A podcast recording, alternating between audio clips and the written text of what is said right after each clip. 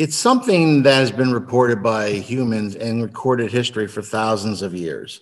It goes back to the ancient Egyptians talking about the Ka leaving the body and journeying around the astral and then coming back and people having stories talking about it. There's even pictures of this little spirit with wings connected to a body by a, a little wire, you know, a little, a little cord so, and, and in many native cultures around the world, there's been dream walkers who've explored, who've also been able to find where, where buffalo herds were, and that's how they helped the tribe. So uh, it's nothing that that I invented. Uh, I mean, the modern father you probably are aware of, Robert Monroe, uh, the Monroe Institute. Uh, he uh, his his groundbreaking book of Journeys Out of the Body is is the first modern work I think that really captured people's imagination and really helped to introduce the topic of of astral projection. I like astral projection because it's it has an old occult feel to it. And I'm, I, I like the romance of that. Many people refer to it as out of the body experience, out of the body phenomena. So you can call it whatever you mm. like. I think but, there's to me there is a slight difference between the astral projection experience and the out of body experience because to me, I mean, it's just a, it's a case of definitions really. But I see out of body experience as, as, the just that the experience of being out of the body, whereas I see astral projection more as, as a kind of a process and a journey while you're out of that body. So I, I think astral projection begins with an out of body experience, but then is the process of investigating sure. the, the environment. Yeah, exactly. I mean, the out of the body experience strictly means you departed from your physical body for some period of time. And usually, those people who report those types of experiences are in the lower astral, the very lowest sphere, close to the physical, where uh, everything around you is very similar to the physical. It, it, not exact, but very similar. It's like shadows, you know, that are cast on a sunny day onto a pavement. It, that shadow looks somewhat like the actual physical object, but it's a little distorted. Um, the when you talk about astral projection, which you're doing here now is actively exploring the various planes of existence, all the planes of the astral, uh, time travel, uh, hmm. space travel, you name it. So, uh, I mean, yeah, you could certainly look at it that way. Uh, OB, you know, maybe the OBE is just the 101 experience, and then the extra astral projection, you're getting to advanced yeah. courses. I think it's difficult to kind of call astral projection out of body experience reasonably because we could also call out body experience. You know, um, we we know that we can stimulate a certain part of the brain and create the illusion that we're out of body, and that someone class that as an out of body experience. Um, which well, I suppose by definition you could say that. There is a scientist that that published those findings, and I can't think of his name right now. Maybe you know him. But other scientists could not replicate his experiments. They couldn't replicate the results. So it's really in a lot of disrepute right now. Uh, because I've had those questions before and I've done some research on that. Because when I first found out about it, I said, well, this is interesting. It didn't really change my mind because after you've had thousands of experiences, it's kind of hard to convince me that it's all some weird Illusion, misfiring in yeah. my brain. Um, but uh, yeah, his experience, I mean, his studies, they haven't been able to be replicated. And as you know, in science, other scientists have to be able to replicate your your tests and your in your results. And if that can't be done, then there's some problems. It's not somewhere. necessarily a phenomenon, yeah. So I mean, maybe we could we should separate kind of the the the cases and say, you know, astral projection is the active exploration of these other um, supposed realms of consciousness. The out of body experience is kind of the just the the state of being out of the body, and perhaps you know things like that with the studies could be classes out of body sensations or out of body perceptions, not perception, but out of body sensations, something like that. So we're categorizing three different types of experience. Well, um, you know, you're, you're you're dealing with similar experiences. Perhaps one's more advanced than the other. There's a whole spectrum here. You mentioned NDEs a little while ago. Um, I mean, that's on that whole same kind of spectrum uh, of experiences that are taking place in an altered state um, that that appears to be outside of the physical experiences, outside of the typical five senses that we have in our physical body. So they're all on that spectrum. uh, and you can define them you know, as you like. Yeah, it's that's it. It's just a case of definitions at the end of the day. It's the meaning that's important behind them. Um, exactly. So you mentioned about um, the scientific study not being replicated. So one thing that is often mentioned is that no astral projection experience has ever been apparently verified, and mm-hmm. and therefore you know haven't been replicated. So why should we accept kind of the astral projection takes place, whereas we don't accept based on non-replication that these experiments take place? Sure. Well, I think the problem is that all of our science is based on our knowledge of the physical plane. And I think people misunderstand what happens in the astral projection process. You aren't merely leaving your body and exploring the physical world. You explore the physical world with your five senses. That's how you explore the physical world. The astral body functions on the astral plane. Uh, and when you're very close to the um, lower astral and the physical, well, when they're very close together, there's a lot of crossover, but you're not in the physical plane. Uh, and your ability to affect the physical plane is virtually nil. Why? Because your astral body is not designed, it was not designed to operate in the physical. That's why we have physical bodies to operate in the physical. I suppose the same um, way the physical body which, isn't designed to interact with the astral. Right. Right, exactly. I mean, that's why when there, I mean, you might be aware of the experimentation that was done by our, our military um, in the 70s and the 80s with remote viewing. And, and they, they had some successes with that, um, with intelligence gathering. See, remote viewing, though, is what that's different from astral projection. You are still very much aware of being in your body. And I'm not an expert in remote viewing, it's not something I pursued, but I'm aware of it. You're very much in your body. You're very much conscious. You're sitting in a chair. And what you're doing is you are projecting a portion of your consciousness to another place on the physical plane, observing what is happening there on the physical plane and then returning. That is something that might be used for intelligence gathering purposes. You might be able to replicate on the physical, and there's been various experiments, but the astral projection is not that. It's not going to uh, be easy to prove because it takes place on a different plane. Perhaps one day we will be able to develop some sort of apparatus or machinery or whatever that allows physical people to peer into this this realm, but we don't have that yet. Um, and uh, I mean, there's been there's some people out there, ghost hunters and stuff, and 90 percent, 99 percent of that stuff is is just crazy stuff. Um, but in my experience, there is a certain electromagnetism that is involved with astral bodies. Um, so somewhere along the line, there might be some way to at least detect people astral projecting. Uh, and, and I wouldn't be surprised if there wasn't some government agency somewhere that was doing some sort of research on this.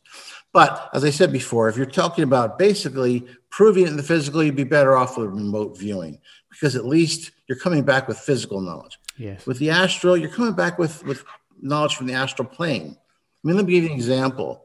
Um, it, it also is hard to see. In the physical it's easy to be stuck in time. You and i are stuck in this time period. It's now after one for me it's after five for you. Real easy for us. Although sometimes you're driving you go in a different state and you're like where did that hour go? But when you're in the astral it's very time can become unstuck very easily because it's not controlled in the same way that it is here in the physical. I'll leave my body in the middle of july down here in the south of the United States, and there's snow outside in the very lower astral. Um, there was an experiment, and I believe me, when I was younger, I did these types of experiments um, with my brother usually, and and it, he came up with the idea. I tell you, he said, "I'll put something on my table, and then you project, and then tell me what's on the table." So I did that. I came back and I told him, "You had a Russian samovar on your table." First of all, he didn't even know what that was. I mean, of course, it's a Russian tea making machine, but he was like, I don't even know what that is. He had some book or something uh, on there. A year later, I went there and I was visiting him in his house, and we went downstairs, and there was that Russian samovar sitting on that table. I said, "Where did you get that? What's that?" He goes, "Oh yeah, I was I was at this garage sale, and this guy, his wife had died. He was getting rid of stuff, and you know we knew each other. So I said, "Here, you can have this. Maybe your wife will like it." She didn't like it, so it was sitting down in the basement on this table. So here it was. This thing had popped up in the astral uh, a year before it had actually been there, and I had seen it. And that was the, the same table. And was the was the description of the samovar exactly the same as you'd seen it? Yes, exactly. I mean, I'm not an expert in samovars. I'd only ever really seen one in the physical, and that was the one. Um, and it was interesting because, like I said, he didn't even know what a samovar yeah, was. Absolutely. Uh, so, I mean, and, and, when I was younger too, I also did a lottery experiment because that's one of the questions people ask yeah, me. Yeah. Why don't you just be a billionaire? Well, uh, usually it's something like, well, why don't you go leave your body and then go look at a newspaper? First of all, I don't know about you, but when's the last time you read a newspaper? Oh, years, I mean, years. so they're not exactly laying around.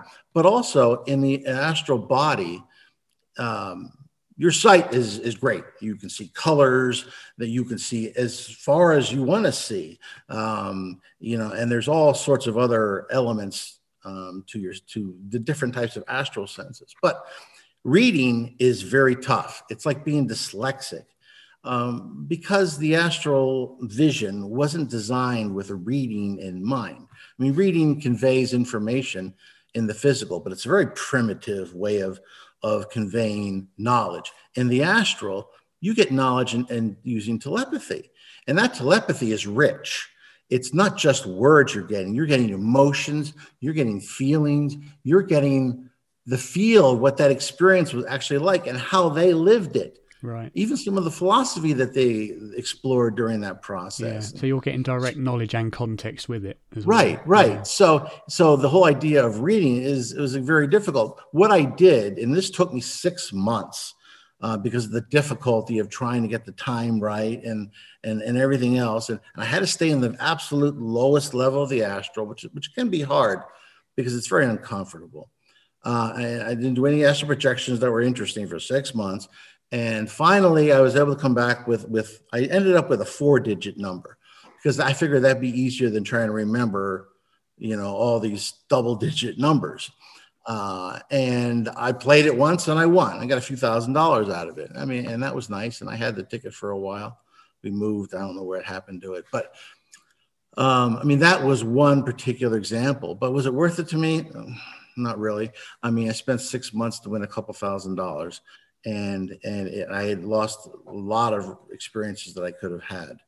Um, but perhaps you'd like me, you'd be interested in, in, how I started. Sure. Yeah, I was uh, gonna, that was the next question I was going to ask you. When did you start doing this, and how long really have you been doing it for? Since I was a baby. Uh, I have my earliest recollection. Now I don't have I'm not, I don't have super memory. I have this one memory, and I think it's because of the astral projection involved of in being a baby. Um, and I was in a bassinet in an apartment um, uh, outside with my mother. She was sunning herself, uh, and I wasn't more than a couple months old. And a spider was coming down. It frightened me, but I couldn't move. I was just a little baby. So instinctively, I shot up in the sky to get away from this thing. And I remember looking down, seeing uh, myself, seeing my mother. I wasn't afraid at all it's interesting. I have this memory, but there's no verbal to it. Um, there's no, no feelings, there's no logic. It's yeah. just it was a matter of fact thing. Um, and then I then I went and went inside my uh, my apartment, and it was interesting because I was looking. I was at the ceiling looking down, and as a baby, you don't get that kind of a view. So uh, we moved when I was a year old, and I was able to describe that apartment uh, inside and outside, though I'd never seen either uh, when I got older, uh, which amazed them because I, wow, how, how did you remember that from when? Because we moved when you were one. Um, and but I, I, still have that exact memory, of everything from that particular projection. So that's how it started. Um, now, as I grew older as a child, I assumed everyone did this every night. Um, I assumed that's what people meant when they were talking about dreaming. Um, So when I was around five or so, I started sharing that with my parents. And at first they just laughed, oh, yeah, you're having a dream. And I started talking about how I would get on my body and go down the stairs and go down to the playground looking for somebody to play with. And they started getting a little concerned. And one time I overheard them talking about sending me to a psychiatrist. Now, I didn't know what that was at five years old. The way they were talking, I knew it was bad. so I stopped talking about it. At school, when I mentioned it, they, they said I was lying. They called me a, a freak and a weirdo and all this kind of stuff. So I stopped talking about it. I, uh, as I grew older, I thought there was something wrong with me. And I, it was something I kept secret. I did it because I enjoyed it, but I wouldn't share it with people. Uh, when we got into the early 70s, I started going. Luckily, my parents were open minded enough. We went to bookstores. I'd go right to the occult section, which is what it was called back then. And I'd look through books trying to find some reference to this weird thing I was doing. I eventually found this little paperback that was called You Can Communicate with the Unseen Dead and the only reason it wasn't about astral projection, but there was this one paragraph in it talking about this phenomena of astral projection and how you could leave your body and go there in the astral. And, uh, and that I bought the book and, and had it for years because that was the first time I actually had a word for it. Uh, uh then a couple years later, I stumbled across Journeys Out of the Body, Robert Monroe. And that just changed my world because then I was sure that that I mean this this was a scientist, this was a businessman, this wasn't some nut, this wasn't some fringe, you know, loon case, um, you know, getting ready to go to the the Laughing Academy in a straitjacket. This was someone you know who, who you could respect, and I was able to read about it and see that oh, okay, this this is not something that's just I'm doing. That that is that's been around for thousands of years. He's had all these adventures, so there must be other people out there like me.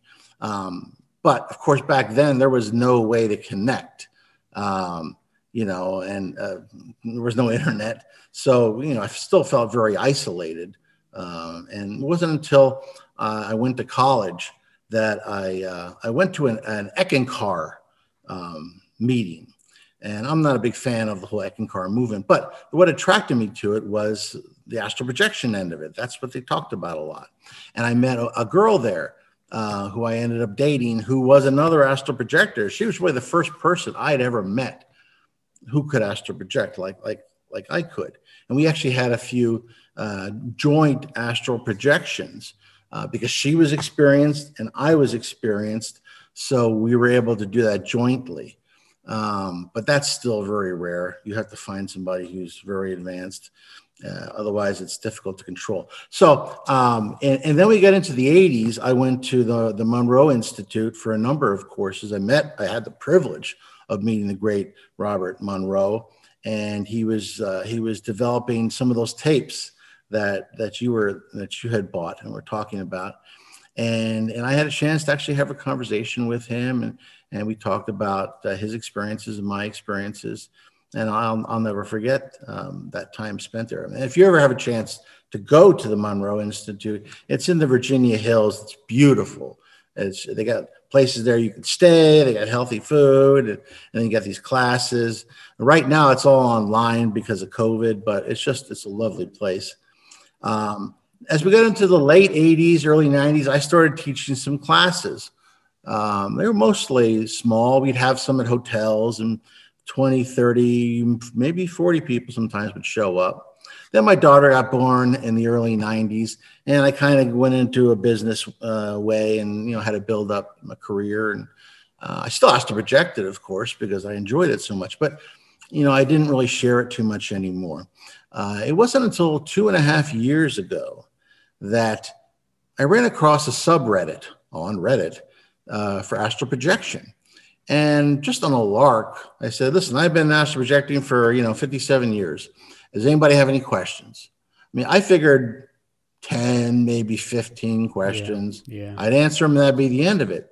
Well, I spent the next, geez, five or six months answering thousands of questions before they finally, eventually archive, archived this thing. I said, well, there must be a demand for this.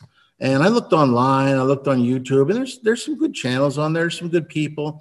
But I was looking for something that would be, I'd be able to post a video every week and I'd be able to share my experiences to help others to learn to astral project, as well as helping to school them on what what they could do uh, on the astral and how they could do it and the pitfalls to avoid things that I all I did, you know, I learned by trial and error, and I was hoping that that they could you know learn and a little bit more quickly without having to make all the mistakes uh, that I made.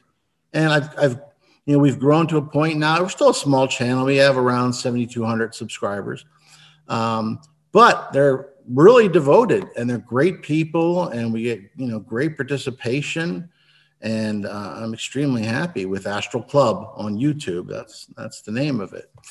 So um, I mean that's that's just a the brief story of my history uh, in astral projection. Yeah, so you've been doing it effectively all your life. Well, yes. effectively, literally all your life. Literally, one yes. years old. Yeah, it's it's. So I suppose it's it's become kind of just a, a second part of nature to you. Although many many people say, right, well, just from um, you sharing your experiences, why should we believe you when there's been no, as we say? Well, you shouldn't. Mm-hmm. You shouldn't believe me. Um, the channel isn't about people worshiping me or even believing me. What it's about is I'm going to share with you what I've experienced. And what I want you to do is to learn to astral project for yourself. I personally don't believe it is possible 100% to believe in astral projection until you've done it for yourself. Uh, and I don't want people just to take my word for it. That's not the purpose of this channel. The purpose is to get more people astral projecting. Uh, when you're standing or floating above your body, looking down, seeing a little bit of slobber on your pillow, um, that's when you should become a believer because that's when you can see it for yourself.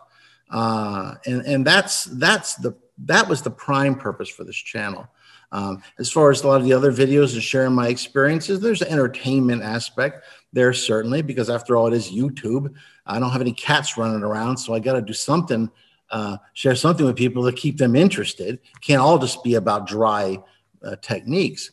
But you know, I think it's it's been an effective way. People have told me that it's it's had a big lot of changes in their lives, and and they've started um, astral projecting, or they got better at what they were doing, or they're doing these exercises. They're starting to have you know some symptoms of beginning astral projection. So you know, there's there's a whole crew of people, some who are very experienced, some who are just beginning to to, to do it, or or who are just interested. So I mean, that's that's my answer to that. Don't believe me, believe yourself. My daughter, I told her stories about master projections all my life, but until she had her first astral projection a few years ago, there always had to be a little bit of doubt. I mean, like I said, she's she's a scientist too. She's you know, she sees patients every day, so you know she. Um, but when she did it for herself, she's like, I always believed you, Dad, but I didn't know if anyone else could do it, uh, even though you said that it was possible. Uh, but when she did it for herself, now, okay, now that's firsthand experience. Yeah. So I believe sure, everyone needs that.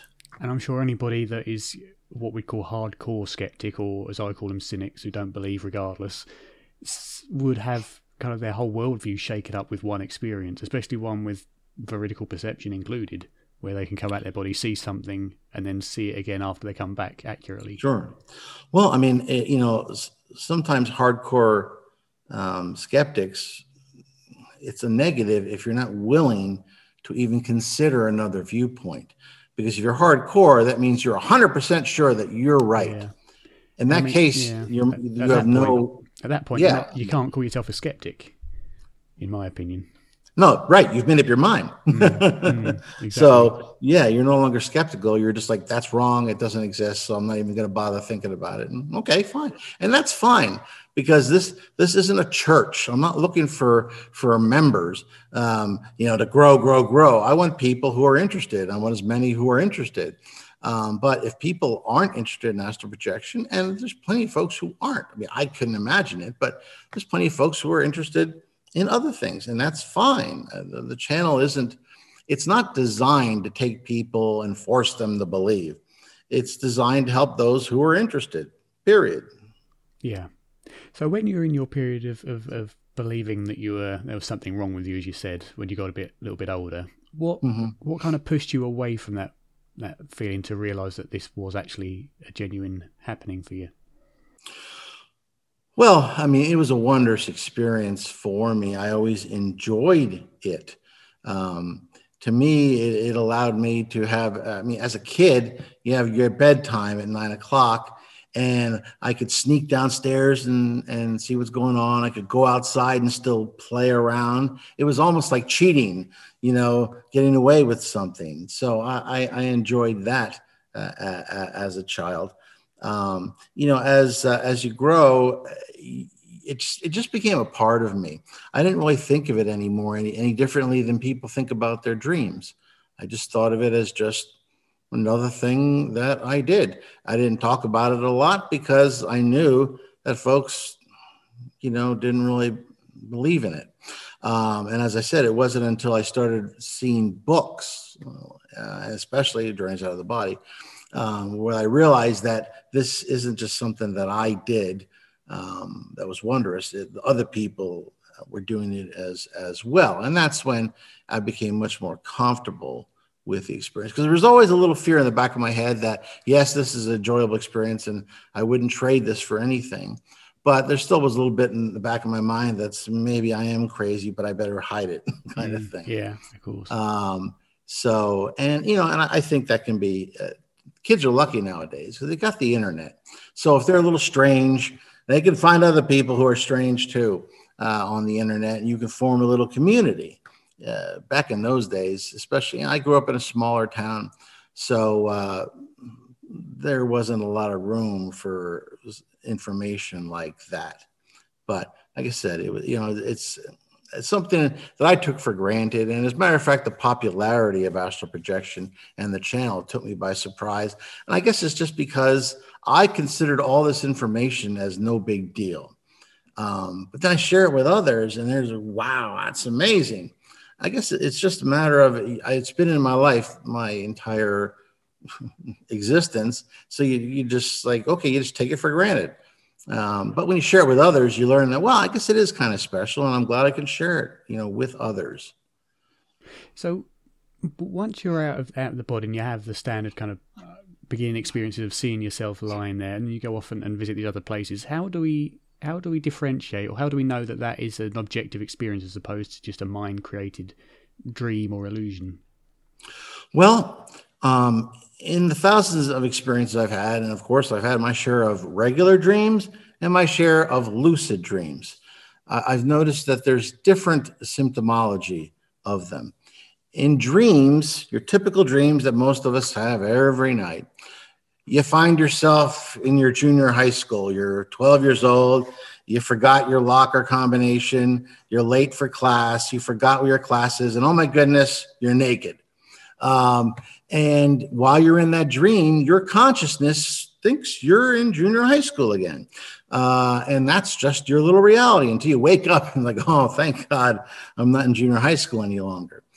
In a lucid dream, which I just had one this morning, as a matter of fact, uh, and you suddenly become conscious within a dream. And once you're conscious in a dream, I mean, that, that's another great experience. Uh, not quite on par with astral projection, but I think it's pretty cool. You can control the entire environment um, because you're the creator, you're the director, you're the scene coordinator. Um, I recall once I was standing outside my parents' home, and there was a, a, small woods out there, and there were some people standing by, and I became uh, lucid. And I said, I, I, was watching before I had been watching Charlton Heston's movie, uh, The Ten Commandments. So I had that whole thing in my mind. And I said, I'm going to throw down this forest and bring in a boiling sea. And of course, all the people on the side, the neighbors, started laughing. I went like this, the willow forest fell down, and this boiling sea came rolling in. I put out my hand, stopped it, and then I froze it. That's a lucid dream. You're you are entirely in control of the experience because you've created it. Your memory is generally truncated, though, still. Um, I recall lucid dreaming. I'll think, I'll be, I'll say, okay, I'm having a dream, but I'm in college. I know I'm lucid, so now I'm having a little bit extra fun that I wouldn't otherwise have. but I don't have my normal memory still. Um, when you're in astral projecting, your memory, your knowledge is exactly the same as in your awareness is exactly the same as your waking physical awareness. Um, you have you know exactly where you are, what you're doing, what day it is, what the date is, what the approximate time is. You know uh, everything about your life.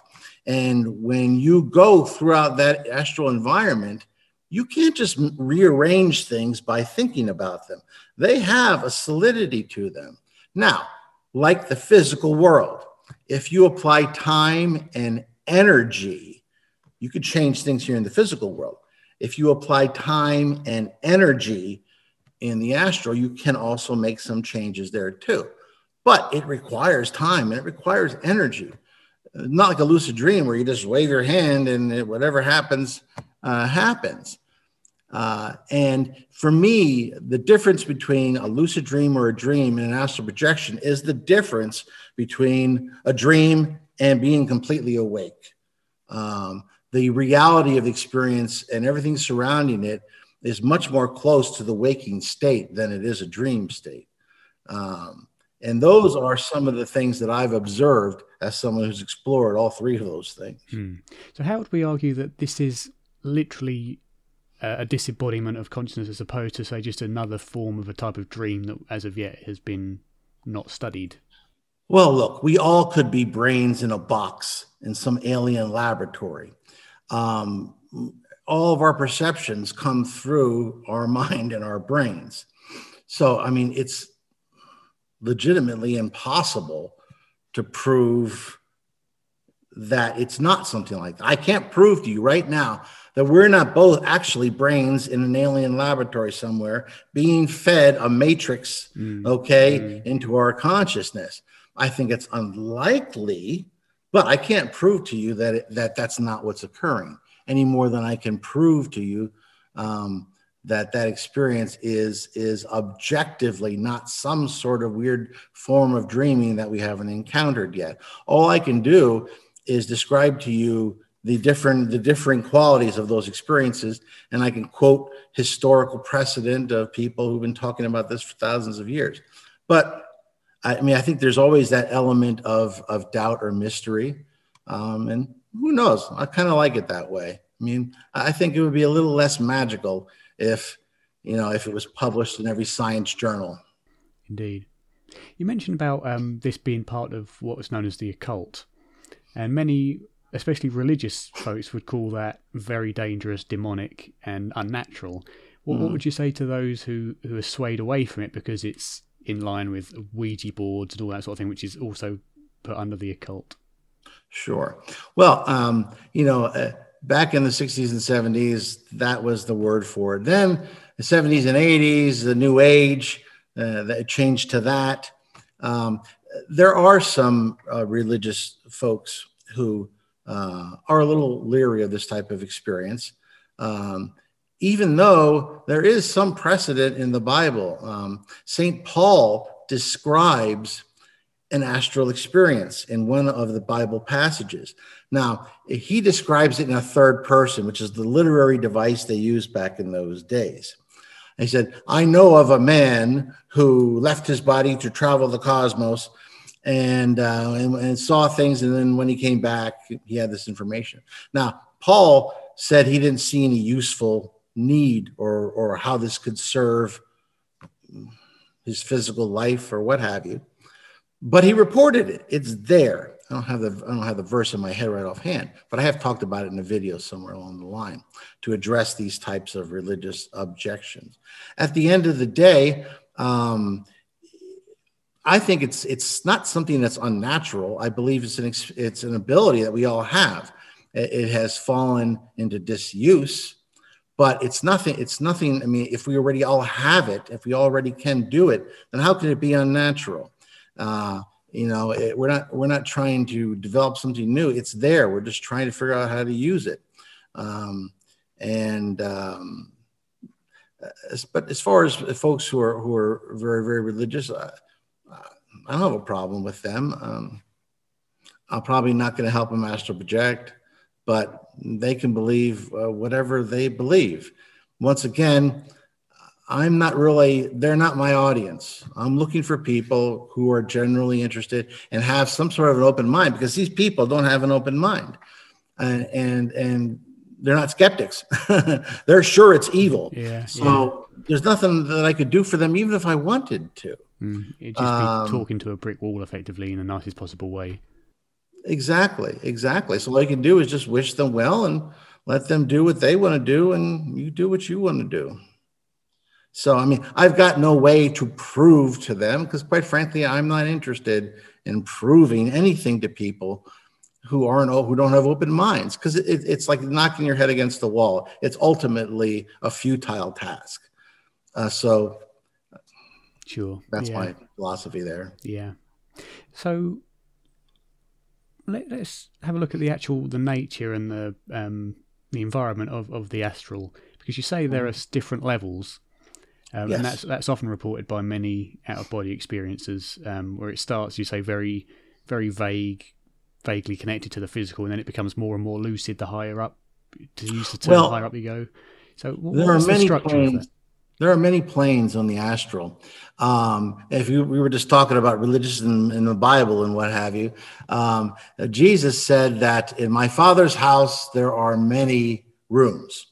Um, and you could apply that to the astral because there are many planes of existence within the astral. Um, and it has to do with your vibration level.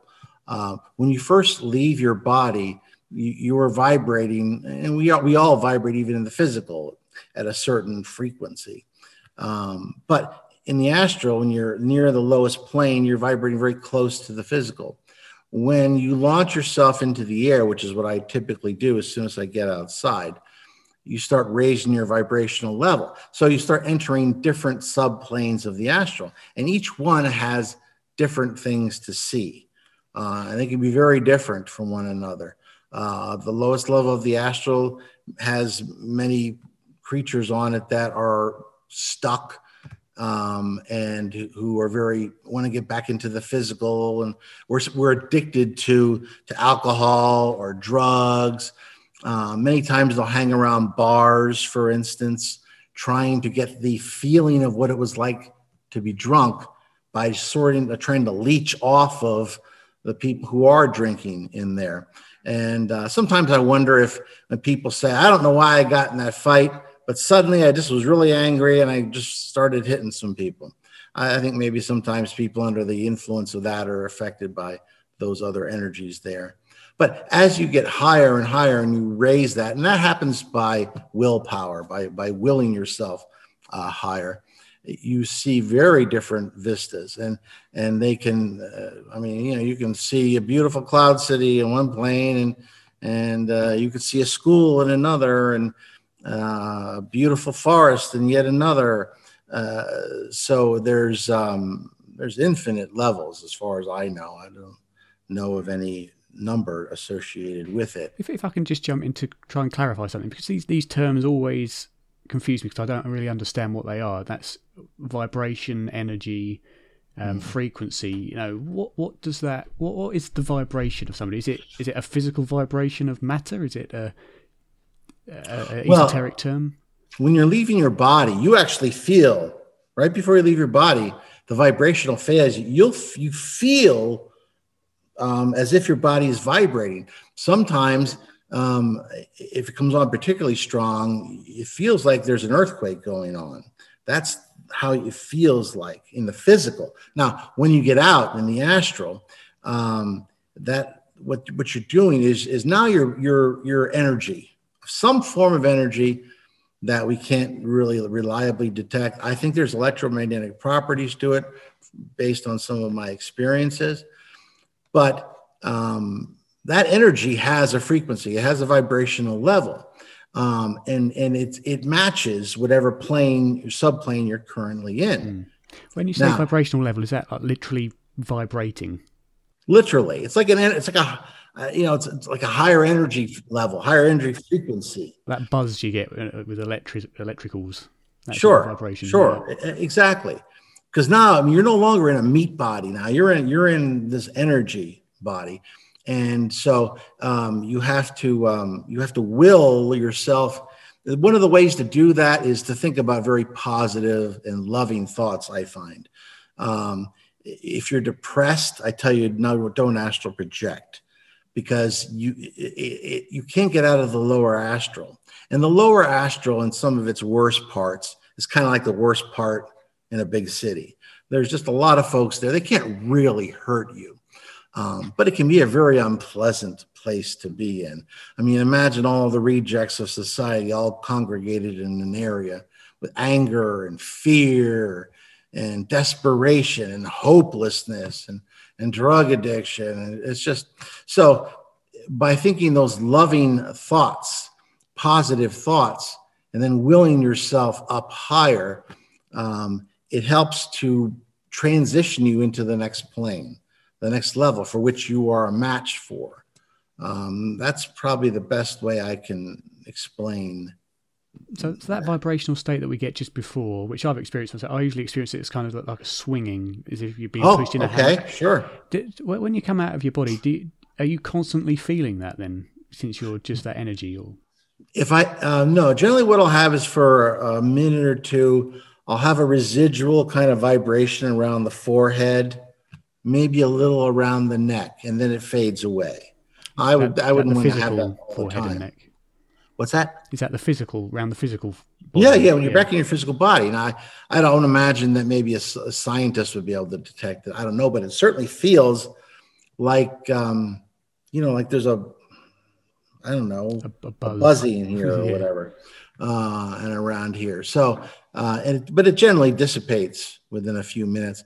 I think it's it's just some residual energy or the residual whole thing of going back into the physical body. And what's the sensation when you're actually out of the body in terms of the vibration? Well, um, it, it, it's the best way to describe it is by its its emotional feeling. When you're in the lower astral, you feel sluggish, heavy, slow. Um, you can feel depressed, even. Um, but as you go up in higher levels, it's um, you become more uh, energized. You your your mood is lifted um, dramatically. Uh, I haven't really done a lot of illegal drugs because I was always worried that they would somehow interfere with my astral projection ability. Uh, so I stayed away from that stuff because I was fearful that that it would do something change something. But I imagine it would be like feeling high because you're just, you know, in these higher states. It's just full of bliss. You're just, it just feels great, wonderful. Uh, and and it's just this beautiful light. And I, I suffer from um, um, sleep problems quite a bit. Uh, there are times when I can't sleep for long periods of time. Yet, there was one period of time when I, I couldn't sleep for five nights but I was still going to work, still driving an hour to get to work. And that was because I was able to harvest some extra energy um, on the astral plane. And then that came back with me so that I was able to stay lucid and conscious and actually performing pretty well, even after without four or five nights of sleep. Now, I don't recommend that because the physical body needs sleep. So don't, I don't want anybody watching this to say, oh, that's great. I don't have to sleep anymore. No, th- this was a bad situation I was in. I was just trying to make it better. I was trying to make the best of a bad situation. Um, but um, you know, that's uh, that's it, that's how it can feel when you get up in those in those higher levels. You don't have the same. I mean, in the physical, you feel these temperature fluctuations, for instance you don't feel temperature fluctuations in the astral, thankfully, because I remember one time I wanted to test the indestructibility of my astral body. And so I flew through the sun and I figured, well, it's either going to work or it's not, uh, but it's going to be a definite acid test. I sold it to myself. It's like firewalking, I said. Um, so I flew through the sun. I still have all these images in my head from that experience. And I came out the other end and I was fine. Um, so it, it's it's very, I mean, it's not immortal, but it's pretty invulnerable uh, in its typical form uh, and um, you know it's uh, you don't get people sometimes report hearing, but there's really no sound on the astral. If you hear something, it's because you're remembering it or you're suggesting it to yourself based on your physical memories. There's really no need for hearing on the astral. That's strictly a, a, something that happens that's good in the physical. You can sense emotions. You can sense threats or or great people around you. You can sense the area itself in a much deeper way than any physical ears could. Uh, your vision, if you think about it, is actually 360 degrees. Now, a lot of new people report, oh, no, I just have this vision. That's because they're ignoring this bit because they're not used to it. You know, we're used to having our forward facing vision but the vision is is is absolutely correct. I mean, it's great. You can see anything you want in a line of sight. Um, it's as it's as good as you want it to be. A few people seem to report that um, when out of body, you can experience, uh, as you say, you know, all the physical senses and all the physical enjoyment, such as um, you know, sex and, and drinking and eating. You can do that if you wish to. Does that? seem what possible? you're doing is you're pulling in your memory. I mean, right now, if I tell you cut a lemon in your mind and you do it, you'll get that smell. You'll remember that smell. Even though there's no lemon in the room with you right now, you certainly haven't cut one, but you can smell it right now um, because it's it's a strong memory. It's the same thing uh, on the astral. Uh, I mean, think about it. All these senses that we're talking about, for instance, taste and smell, they're they're great on the physical. And nowadays, all oh, we enjoy French food. But back in the old days, it, it's how we kept alive when we were evolving. You know, we used these senses like smell and taste to determine, oh, this plant is bitter. This is probably going to kill us. So we don't want that. On the astral, that's useless. There's no purpose to it. Now you have these memories, and you can certainly manifest that by your, your memory because it's it can be very strong uh, in the astral. But realistically speaking, there is no need for it, and it doesn't exist in its true state. Uh, it, it's a memory from your your physical life, and so that's now as far as sex. Um, yes, in the lower astral, there's that kind of stuff going on all the time. And it feels a lot like it does here in the physical. Now, when you go up and you ascend to higher levels, and I experienced this with that girlfriend I was telling you about from college, you're merging souls and you feel for the first time in your life absolute bliss of completion and you have all of her thoughts and memories and hopes, and she has all of yours. And it's like a joining, a true joining. And that is a transcendent experience. A lot of the folks who are newer, when they report this, they report, oh, well, that it was like the physical. Yeah, because you were in the lowest level of the astral, and that kind of stuff happens a lot. Um, but the true experience happens higher up. Um, and even then, the enjoyment you're getting in the lower astral, that's a memory once again. Because listen, the sex act is a reproductive act. It doesn't have a meaning in the astral. You don't reproduce in the astral that way. Um, so it's once again what you're doing, you're accessing memories of your physical experiences and you're making them real in their densest, lowest possible way.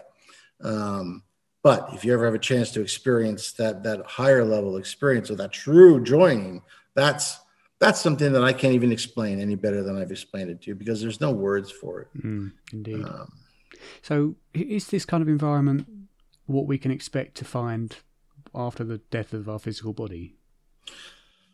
Well, um, yes it, it, although it does vary with people, and I don't always have all the answers as to why things vary. Now, if you study NDEs, you'll see there's not everybody has the exact same experience, but there's very common elements. For instance, some people NDA, NDEs report flying down a long dark tunnel. Uh, when I astral projected when I was a kid, I had a number of experiences where I would fly down a long dark tunnel first before astral projecting. So that was interesting. Um, but there are there are obviously there there are commonalities uh, associated with some of those experiences. Yeah, it um, seems the differences between them seem to be culturally based, just interpretations. Um, and, and that could be quite possible. Yes, yes. Um, so I'm assuming that you don't subscribe to the most popular opinion of death that when you die, that's it, lights out forever. Um, I have no proof of that. Um, I mean, everything that I've experienced points to other experiences. I mean, generally, what happens is you're generally met by a guide. And I've had some experiences where I've I've said I want to go to the places where people who pass over. And one time I ended up in what looked like an airport. Another time on a train. And what that was was some sort of a conventionalization to make people who've just passed over comfortable. Also, to give them the idea that they're moving from one place yeah, to as another. A, as a metaphor for them to understand. Right, exactly. And that that this earth is a classroom and that we we experience these lifetimes to learn a variety of lessons. Um, uh, why would there be an astral body if if it wasn't needed? Um, you know, why would there be all of this information out there about it? If it was just if you just became extinct like like animals do. Um, but you know, well, once again, uh, I mean, I'm not really afraid of physical death. I mean, I don't want to be in pain, uh, but I don't really fear it per se, um, because based on all my experiences, it's it's just a transit, just a transition from one state to another. I mean, I suppose a bunch of caterp- caterpillars seeing their friend in some sort of a chrysalis might have a little funeral for him. Um, but he actually turns into a butterfly and flies away. Now, as far as they're concerned, there's just this dead husk. So, oh, let's let's bury it. He's gone. But meanwhile, he's transformed into this beautiful butterfly. He's gone off on a whole nother adventure while they're sitting there mourning his passing. I mean, I think that's a, a good, you know, way of trying to explain my beliefs, and that's so. So keeping on, I suppose, the subject of animals, do you think that the anim- the animals of the world, uh, not just wild animals but pets as well, things like that, do you think they also have an astral incarnation? They do because I've seen them, but wild animals tend to have more of a group soul. When they pass, they go back to this group soul, and then they're I don't know what happens after that because I just don't know. Um, pets are a little different. They their souls become. I've seen them become more individuated um, because I think their alliance, dogs and cats, their alliance with humans can be described as a coevolution, and that's not just a physical one, as we've seen wolves change into dogs and and cats become domesticated as much as a cat can become domesticated. Um, but they also are evolving on some sort of a, a, spiritual level. And and that some of these pets have these alliances with particular humans and humans and and and they grow. And then these souls become individuated. So they're not a group soul anymore. Uh, i have i mean when i visited my parents house a while back my pet dog died 30 years ago but her spirit was still there near my mother uh, I saw her there, and then I went over and I, I, petted her, interacted with her, and she was very surprised to be noticed. Uh, she hadn't been noticed in a long time, so she was still there, and that was surprising to me. I, I, it hadn't occurred to me that she might still be hanging around. Although when I talked to my mother, she says, "Yeah, I feel her around at times." Yeah, was it? Were you able to communicate at all with with the with the pet? No, um, it's not I mean, you can beam basic love at it, and but there's no true telepathic communication, despite what people who live in California might say between humans and pets. I mean, they're they're on a different level of of, of that type of attainment. Um, I mean, look, you could show love to them; they could show love to you but you're not going to have a conversation. No. That's all there is to it. Not in my experience. If you want to, if you want to describe, you know, the mysteries of the universe, you're not going to talk with a cat about that. And even if they knew, they probably wouldn't tell you. Um, So, but you know what is interesting though is cats and dogs can see you when you're in the lower astral, the lowest level of the astral. Uh, I have been observed by um, some cats and dogs in the past. Um, some dogs will cower, some will bark at you. Uh, cats will glance at you and then just go about their business. Yeah, yeah. Um, because in typical just, cat fashion. Yeah. Yes, exactly. Um, so they've got some abilities in that in that area that we typical humans don't. Although I've also heard stories that young children can also sometimes, you know, they have these little friends, they're invisible friends, that they've got that ability at times that they end up losing somewhere along the line. I haven't really been seen by a lot of the little children because I haven't really gone looking for little children.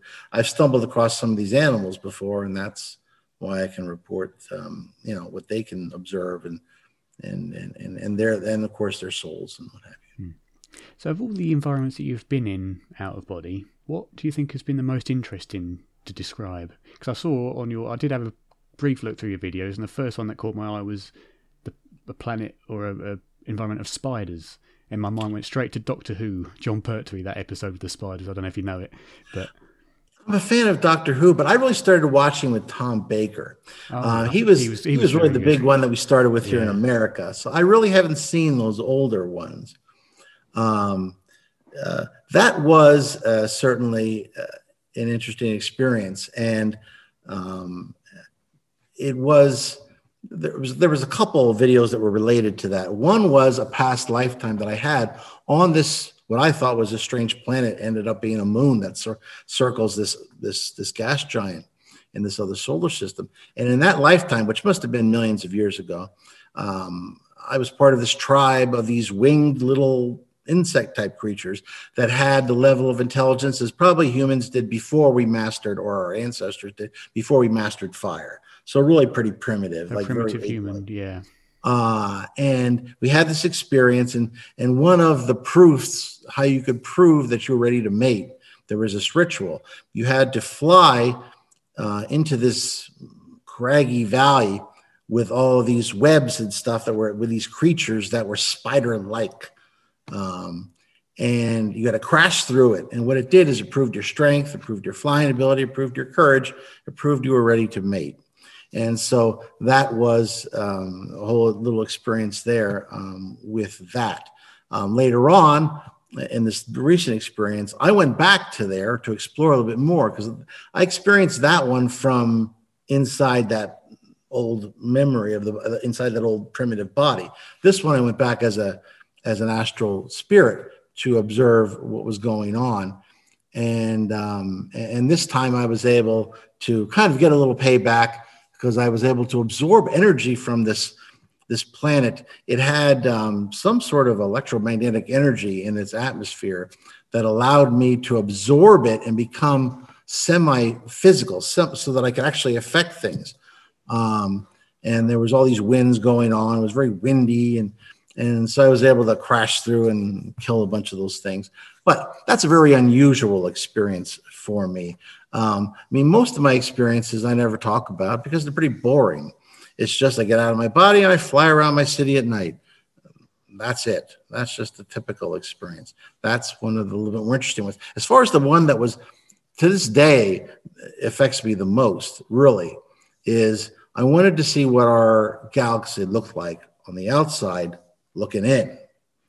And when I did, I found myself out in this void between galaxies. And I must have been hundreds of light years away.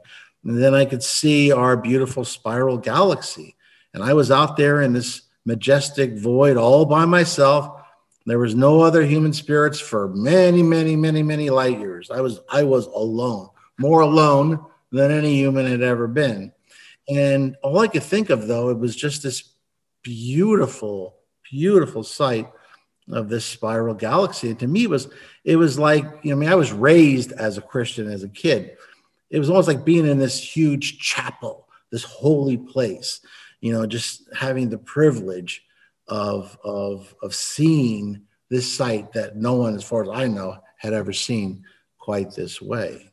At that physically, me, yeah, Yeah, I mean that to me has affected me the most to this day, and I'll never forget it. I have a I have a little thing going down my spine now, just just relating that to you. Uh, Great, so certainly very influential then over your experiences. See, I would struggle to find any kind of value in an out of body experience or an astral projection experience unless I suppose it's just the way my mind is unless I was able to get some sort of veridical perception. As you say, if I was to float around well, I'm in a village, so there's probably not much to see in terms of a city. But if I was to, um, I don't know, see a car with a certain registration plate mm-hmm. on it, and then come back and instantly walk out and see that same car that I've never seen before, that would be very influential to me because that would, to me, prove personally that it took place, that it was it was real. Uh, have you ever had any kind of experiences like that? You know, from time to time, I will try that and I have had um, some hit and miss type of situations with that. I have had some times when I was able to to back that up by going on Google and and looking up um, where I was, and even though I'd never been there before in the physical, and I was able to survey um, a particular area of some place I'd never been before, and it looked exactly like I remembered it to look. Um, but once again, it's you're going to have difficulty in the astral trying to prove the physical um, because once again they are different worlds um, I, you know the lower astral can look like the physical just like that weird shadow in a summer's day will look like the thing that cast it um, but you'd be better off with remote viewing trying to master that if that's what you wanted to accomplish um, even if this was all in our heads. It's still one of the most amazing experiences that I have ever been acquainted with. Now, I've read about people who've been on mescaline, uh, who have been on LSD, uh, and, and, they describe some of these experiences and they seem pretty far out. Um, and they're not coming back with any good physical information. Yet, there's many, many thousands of people who take LSD and mescaline and a wide variety of other substances to have these experiences, um, though there's no physical benefit to them. Um, I have these experiences without having to risk taking any of these substances. So, at, at minimal, I'm having these wondrous experiences without having to run around trying to find these, you know, illegal substances. So if that's all that people can accept at its most basic level, I'm fine with that. I mean, I don't believe that for myself, but I have no problem with others believing that. Um, because hey, I mean, if that's the worst that, that it is, that's still pretty cool. Indeed, absolutely. So I suppose to finish off with, what what is your technique of getting out of the body? Because you know, I've tried many different techniques involving imagery, mm-hmm. um, you know, trying to imagine sensing, lifting it, and nothing's ever worked for me. So I'm just curious as to what your technique is. Sure. I'll, I'll, I'll share some some techniques I used to use. I mean, at this stage of the game, I don't really use techniques anymore. I just decide I want to astral project tonight, and about 33% of the time, I will astral project. I'll just find myself outside my body, or usually many times at my parents' house. It's kind of like a homing beacon that's where I started doing it. So many times that's yeah. where I'll start. So you um, succeed one out of every three attempts, which is pretty, but pretty good. When I was a kid and I'd started learning about astral projection, like reading journeys out of the body, I started trying to come up with ways where I could increase my astral projections. And so what I found out is, is what starts an astral projection is essentially you need to educate your subconscious mind because your conscious mind understands what you want to accomplish, but you need to get the subconscious on board. And that's difficult because the subconscious doesn't necessarily respond exactly the same way or learn the same way that your conscious mind does. You know, if you've ever like tried to, you, you're sort of falling asleep and then you jolt awake and you say, oh, purple gorillas. You're like, where did that yeah, come yeah. from? Yeah. Well, that's your subconscious mind starting to communicate in its own little weird way. So you've so what I would do in, in, my way of trying to communicate with that is first of all, I would read everything I could get my hands on so that astral projection was constantly circulating in my mind, and hopefully something was sinking in. Um, as I would fall asleep at night, I would say these words over and over again until I fell asleep. And while I said them, I also pictured myself going through these actions. The picturing is important because that picturing can sink into the subconscious a lot better than these words can. Really, the words just help you, your conscious mind, keep track of what you're doing. It's the pictures that really are educating the subconscious mind. I would say tonight as I fall asleep, my mind will come awake. I will decide to astral project. I will leave my body, go where I wish to go, do whatever I wish to do. And when I return, I will have a full memory of everything that occurred. And I would say that and picture that over and over and over again. And what I found is that I would start floating out of my body more, or, or what I would especially do is I'd roll out of my body onto the floor because um, I would do that sometimes as a kid in the physical. It was painful, but I was familiar with that process. So doing that in the astral seemed natural to me. Um, but what I found was is, is that it started to increase my astral projections because I was educating my subconscious. The message was getting through. Um, because it, it's it's that's how you, have to communicate to the subconscious mind because it has to kickstart the process once you get out, your conscious mind is just fully in control. But to kickstart it, and that's the problem is that unless you communicate with your subconscious mind, and it also, you have to get it on board too, because if you have fears associated with this experience, they will sabotage this, um, this whole effort. Um, fear is a powerful emotion. One of the things I try to accomplish on my channel is to put people's fears to rest. I can't tell you how many people have wasted an astral projection experience because of fear, because they didn't understand what was happening to them. Some people, they find themselves out of their body. Oh my God, am I dead? Am I dying? And then bam, that, as soon as they feel that fear, you get pulled right back in again, you know, or they start imagining they're seeing a creature or in the corner, or a shadow creature. Because if you tr- if you think about that, you'll probably imagine you see it, and then that fear happens, and bam, you go back into your body again. Um, fear. Uh, uh, people are like, "Oh, what if this? Ha- what if that happens?" Look, if you experience fear at all on the astral plane, your body will pull you back through the astral cord almost instantaneously. There's like a, it, it, it's like it's an auto, autonomic reflex. Um, if, if you feel yeah. fear, you get pulled back. Kind of like a built-in um, defense mechanism. Yes, it's a defense mechanism.